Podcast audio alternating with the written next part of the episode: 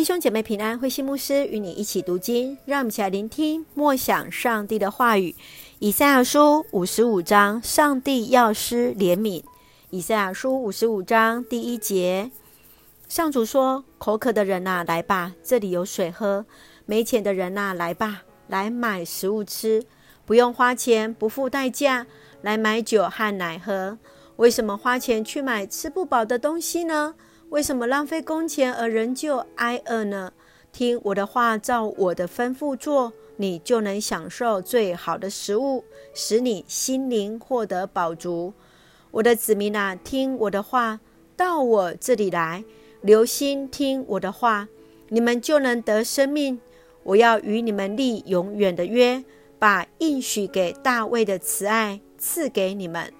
我使他做万国的领袖和元首。借着他向他们彰显我的能力。现在你要召集列国，他们从前不认识你，现在都要投靠你。我上主你们的上帝要成就这事。以色列神圣的上帝要赐给你荣誉。趁着上主可寻找的时候，要寻找他；趁着上主靠近的时候，要求告他。邪恶的人要离弃邪恶的道路。犯罪的人要回心转意，他们要转向上主，好承受他的怜悯；他们要归向上帝，好蒙他的宽赦。上主说：“我的意念不是你们的意念，我的道路不是你们的道路。正如天高过地，我的道路高过你们的道路，我的意念高过你们的意念。我的话像雪和雨从天降下。”不再返回，却滋润了大地，使五谷生长，让撒种的有种子，让吃的人有食粮。我应许的话就是这样，我的话从不落空，却要成就我的计划，要执行我的旨意。你们将欢欢喜喜地离开巴比伦，平平安安地归回故乡。大山小山要高声歌唱。树木要拍手欢呼，长荆棘的地方将有松柏，长蒺藜的地方将有番石榴。这是永远的记号，要纪念我上主的行为。弟兄姐妹平安，今天我们一起要来看五十五章，从四十章到五十五章被称为第二以赛亚，先知安慰了被掳到巴比伦的犹太人。上帝的救恩临到了以色列。过去掳走犹太人的巴比伦帝国被波斯王塞鲁士征服了。波斯王让流亡的犹太人归回故乡，重建家园，恢复了敬拜。以赛亚最重要的提醒就是上帝的话语。当百姓听从上帝的话语，就是领受了生命的源头。让我们一起从这一章当中一起来思考。请我们一起来看第六节：趁着上主可寻找的时候，要寻找他；趁着上主靠近的时候，要求告他。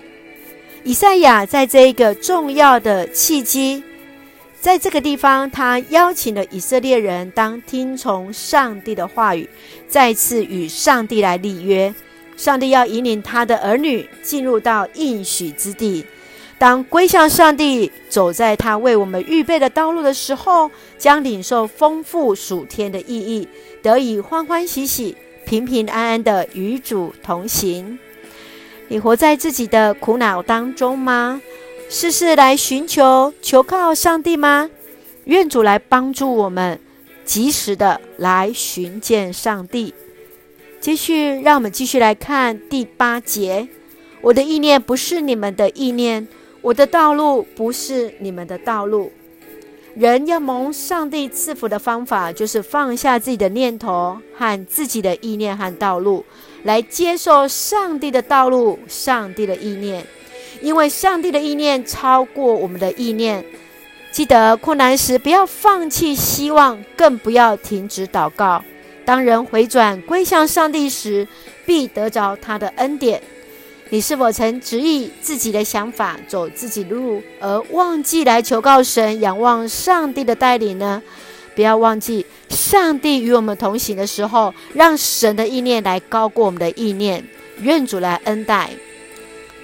接下来，我们来看第十二节：你们将欢欢喜喜离开巴比伦，平平安安地归回故乡。大山小山要高声歌唱，树木要拍手欢呼。被掳之民不需要付任何的银价，就可以回到了本土，他们的本地。上帝的旨意就是要让这些以色列百姓重新得到喂养，心里充满了喜乐跟盼望。当得着上帝的救恩的关键，就是来听见上帝的话语，来回应上帝的话语。在上帝的话语当中，我们看见受苦的仆人为我们所成就的大事。你是否也曾领受到上帝话语的力量，而一起来欢呼、高声歌唱呢？让我们一起从上帝的话语再一次的重新得力。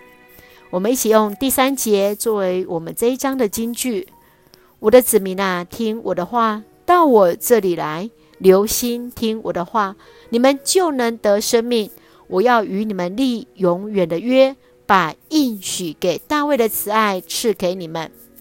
感谢上帝，让我们一起来听上帝的话，留心听上帝的话，让我们就得着生命。因为上帝要与我们立永远的约，将赐福应许给大卫的慈爱，今天也赐福在我们的当中。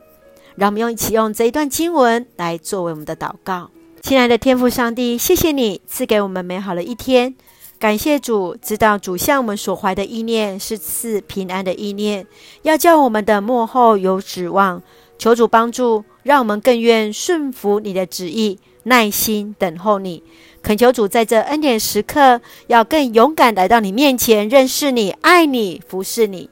甚愿我们的生命走在你的道路上，生命得着医治和滋润，得享救恩的喜乐。恩待保守我们弟兄姐妹身体健壮，灵魂兴盛，也在接受疫苗当中一切平安，赐下平安喜乐，在我们所爱的台湾，我们的国家，我们的教会，我们每一位弟兄姐妹，感谢祷告是奉靠主耶稣圣名求，阿门。弟兄姐妹，愿上帝的平安与你同在，大家平安。